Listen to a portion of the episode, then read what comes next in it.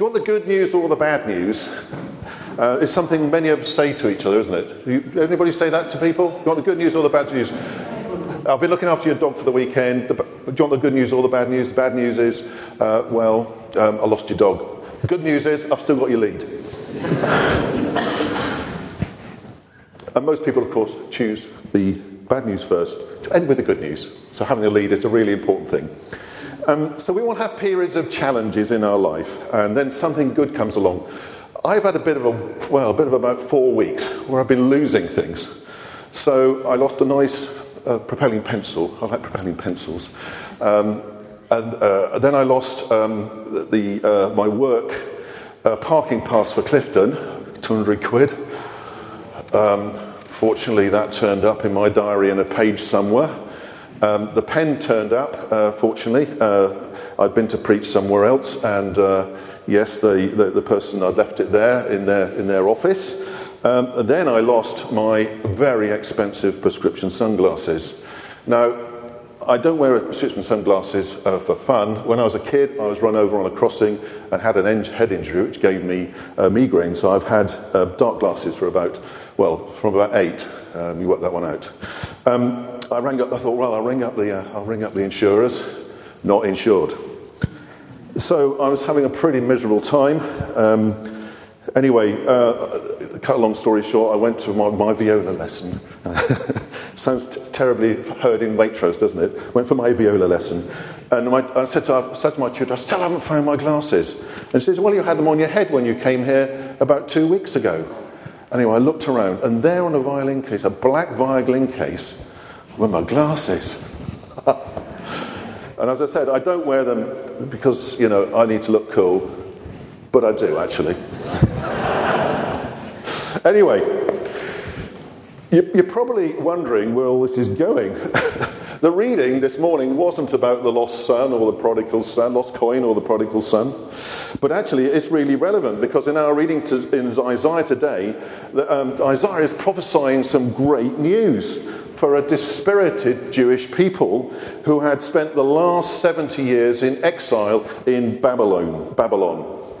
Um, Israel was a bit of a buffer state. You had um, the uh, Babylonians, you had the Assyrians on the top of the north, you had the Egyptians below, and they were always moving and they were always uh, defining whose territory it was. And in fact, uh, the, the, the, Jewish, uh, the Jewish people in Israel and Judah um, had been overrun by the Assyrians, and then the Assyrians got beaten by the Babylonians, and of course, um, the Jewish people were taken into exile. So actually, this, you can't read this passage on its own. It doesn't work. I mean, the whole Bible needs to work together. So, to give you a bit of background, God had allowed his people to be overrun by the Babylonian Empire because of their sin. Despite plenty of warnings, the kings and religious leaders had not heeded the words of any of the prophets. If you read the book of Kings, you'll find most of them, most of the kings did evil in God's sight. There were very few who did good in God's sight. And the key crimes were these, and most of them actually are found in Isaiah worshipping other gods. Isaiah 2 says this Their land is filled with idols. They bow down to the work of their hands, to what their fingers have made. I mean, that does sound slightly ridiculous. You make something, you worship it. I mean, that is quite ridiculous, really. But that's, of course, what all the nations around Israel and Judah were doing.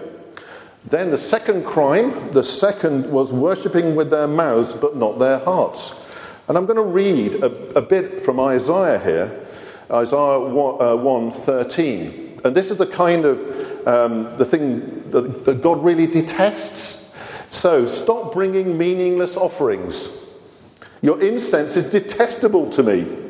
New moons, Sabbaths, convocations, I cannot bear your worthless assemblies. Can you imagine being told that in church? I can't bear you guys turning up. And this is what God is saying. Your, your, your new moon feast, your appointed festivals, I hate with all my being. They have become a burden to me. I am weary of bearing them. When you spread out your hands in prayer, I hide my eyes from you. Even when you offer many prayers, I'm not listening. Whew, that's pretty harsh, isn't it? But that's how worthless their worship was. They were worshipping form, but not in heart. And then the next crime, murder.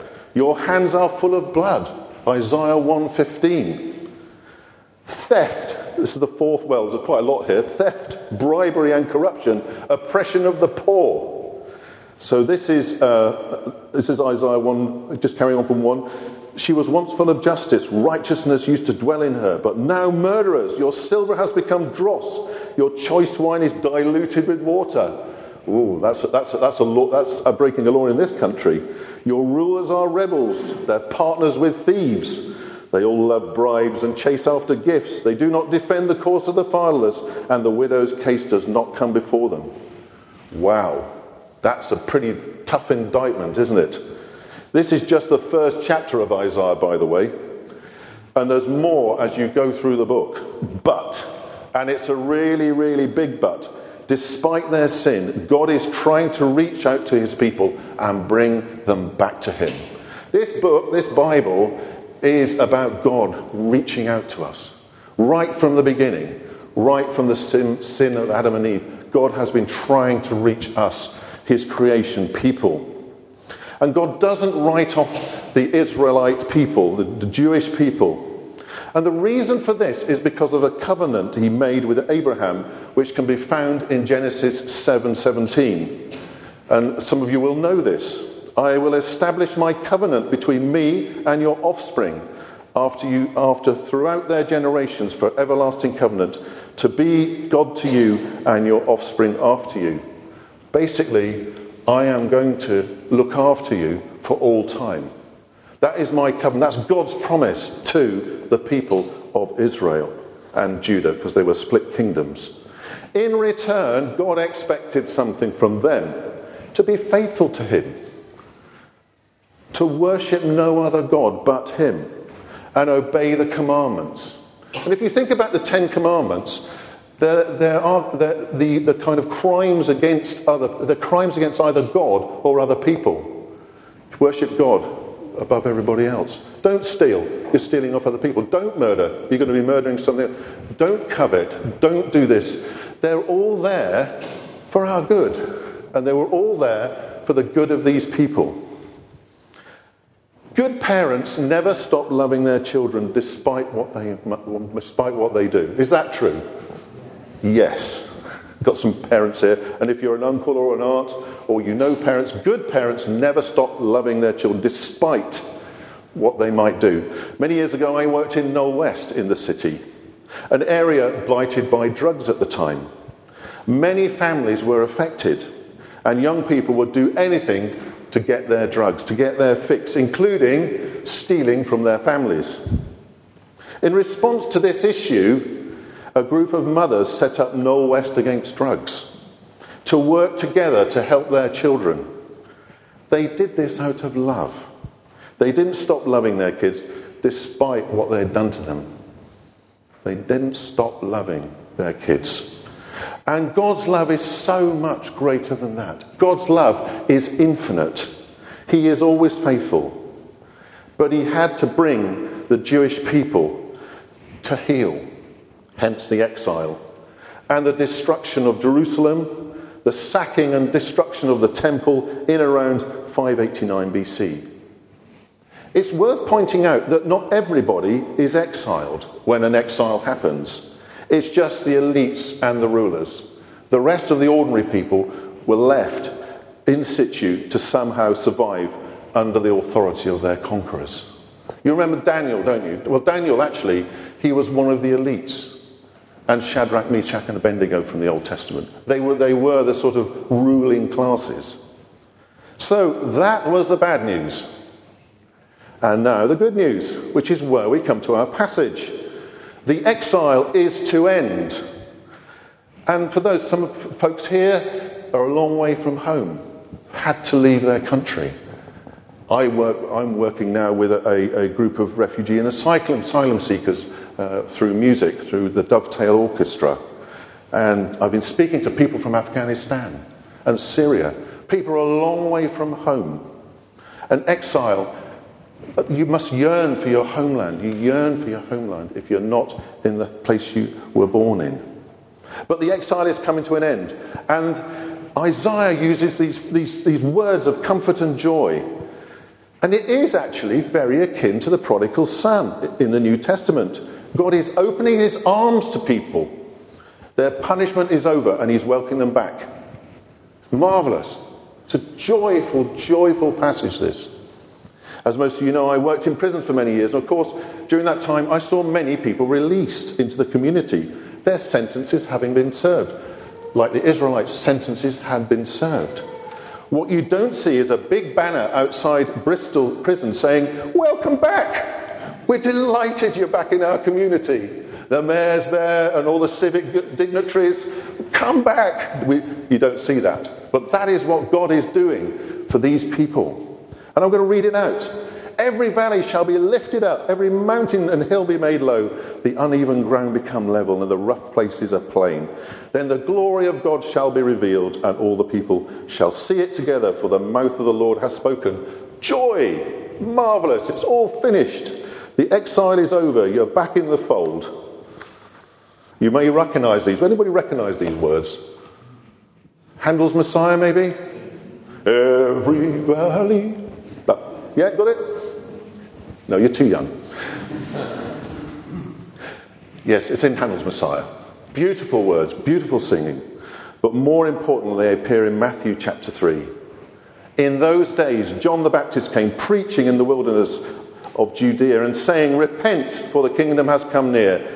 This is he who has spoken through the prophet Isaiah, a voice calling in the wilderness, Prepare the way of the Lord and make straight paths for him. Direct quote from the passage today. I love that about the Bible. The things that are in the Old Testament are revealed in the New. John, of course, John the Baptist was talking about Jesus coming. So, some 400 years before his birth, the arrival of Jesus is announced by Isaiah. I don't know if you knew this, but there are 140 prophecies in the Old Testament that are fulfilled in Jesus. Isn't that amazing? When I first became a Christian, and I, and I discovered this. I thought it was amazing. This book really hangs together. and that somebody could write something then that could become true in the new. Isn't that amazing? That, I, love, I love that about the Bible. It all works together. So we've had the bad news, we've had the good news, and now here's the really great news. With the arrival of Jesus comes forgiveness of sin and a welcome in the new kingdom. We've sung about it this morning, haven't we? We've already sung about what Jesus has done for us. We don't have to serve a period in exile because Jesus has paid the price. We should be paying for the things that we've done wrong. We've had our confession today. We've confessed our sins. In my daily readings this week, I came across a poem called Judgment, written in 1663, going back a little bit, by George Herbert, a Church of England priest and poet about him meeting God on Judgment Day. It is in Old English, but I will translate. But I resolve that when thou shalt call for mine, that to decline, and thrust a testament in thy hand, let that be scanned, there thou shalt find my faults are thine. Yeah, you're all looking a bit baffled by that, aren't you? What George Herbert is saying is when I stand before God on Judgment Day, and if God is not going to accept me, I'll give him a New Testament to read where he will find that my sins are his. Whoa, that is powerful, isn't it? It's figurative speech, of course, but my sins are his. Isaiah 53 says this, verse 5 Surely he took up our infirmities and carried our sorrows, yet we considered him stricken by God, smitten by him, and afflicted. But he was pierced for our transgression, he was crushed for our iniquities. The punishment that brought us peace was upon him, and by his wounds we are healed. Jesus paid the price, and that's what the New Testament is all about. Blameless as he was, he takes our sins upon himself so we can be free. Amen.